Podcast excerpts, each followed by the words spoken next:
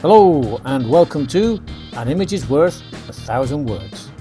My name is Rob, and don't forget to check out the rest of my blog posts on my website at robhextall.com. Hello, my name's Rob, and this is An Image is Worth a Thousand Words. And today I'm in the Salburua wetlands in my hometown of Vitoria Gasteiz and I've come here to try and get some photographs and maybe some video of deer.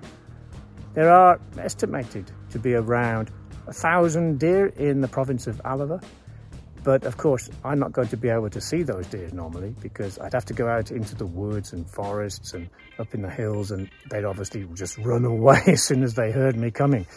But here in Salburua wetlands, there's a large fenced off enclosure where there are about a hundred deer that spend their days grazing, drinking the water. And this time of year, the stags, the male deers, are in rut.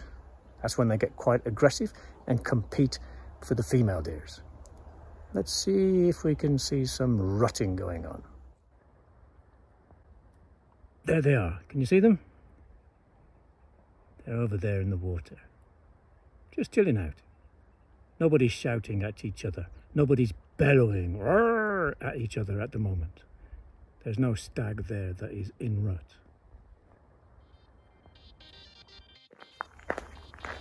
Well, there was no rutting, but I think I got a couple of photos that might be half decent. Anyway, let's talk about this week's topic. And here is this week's question. Should we close zoos or keep them open? Before you start, check that you understand this vocabulary. Pause the video to make sure you understand everything.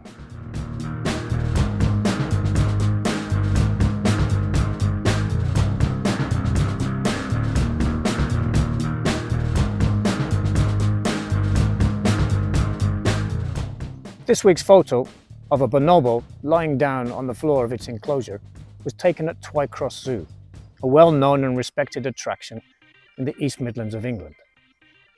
Its website states, Our incredible zoo spans 100 acres and exists to support conservation, education and research of some of the most endangered species on the planet. The zoo is fun for all the family with hundreds of amazing animals and outdoor and indoor play areas.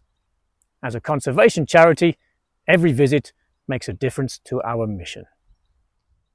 As we went round the different enclosures, I had conflicting emotions. I was excited to have the chance to see all these exotic animals, yet angry to see them imprisoned behind bars and thick glass. Deep down, it seemed wrong. I was a voyeur in a jail taking snapshots of captive souls. The information panels were full of fascinating facts, but the joy and delight I had felt as a childhood visitor, obsessed with penguins and giraffes, was conspicuously absent this time round. I can't say that I'm completely against zoos. I believe that they go some way towards repairing the damage that mankind has brought upon animal populations around the world but can they continue to serve as a model going forward? Supporters of zoos and safari parks point out that many species around the world are endangered or at risk of extinction. Zoos, such as Twycross, participate in breeding programs to conserve these species and, importantly, ensure genetic diversity for future population sustainability when animals are reintroduced into their natural habitat. From an educational point of view, zoos provide a unique opportunity for people to learn about animals they would almost certainly never encounter in the wild. This knowledge fosters empathy and encourages further conservation efforts.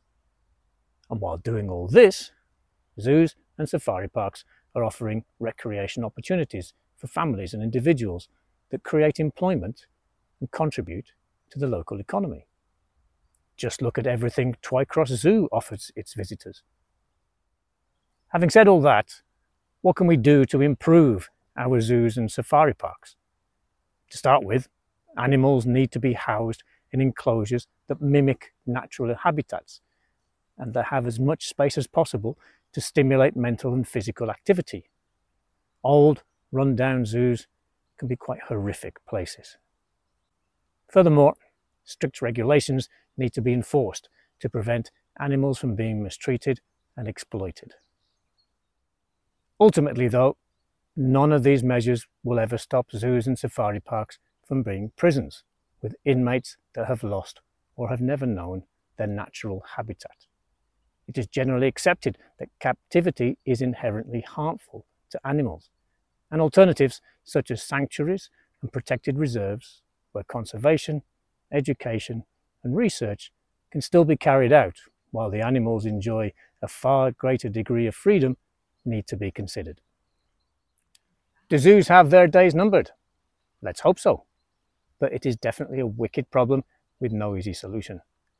Perhaps the coming metaverse with its virtual reality headsets and immersive experiences, will be able to transport us to natural habitats and deliver close-up encounters with creatures all around the globe, meaning that the days of wanting captive animals on our doorsteps will be over.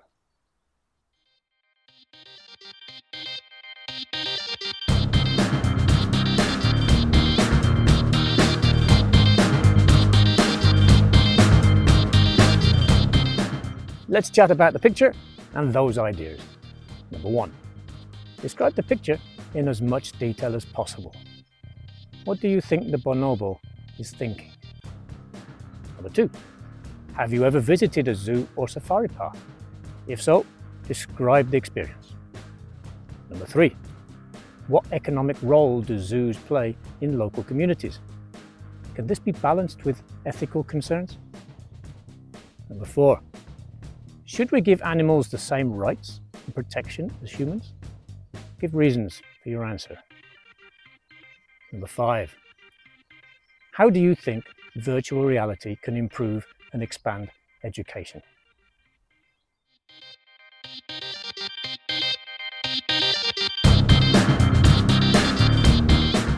And here's a quick activity for you.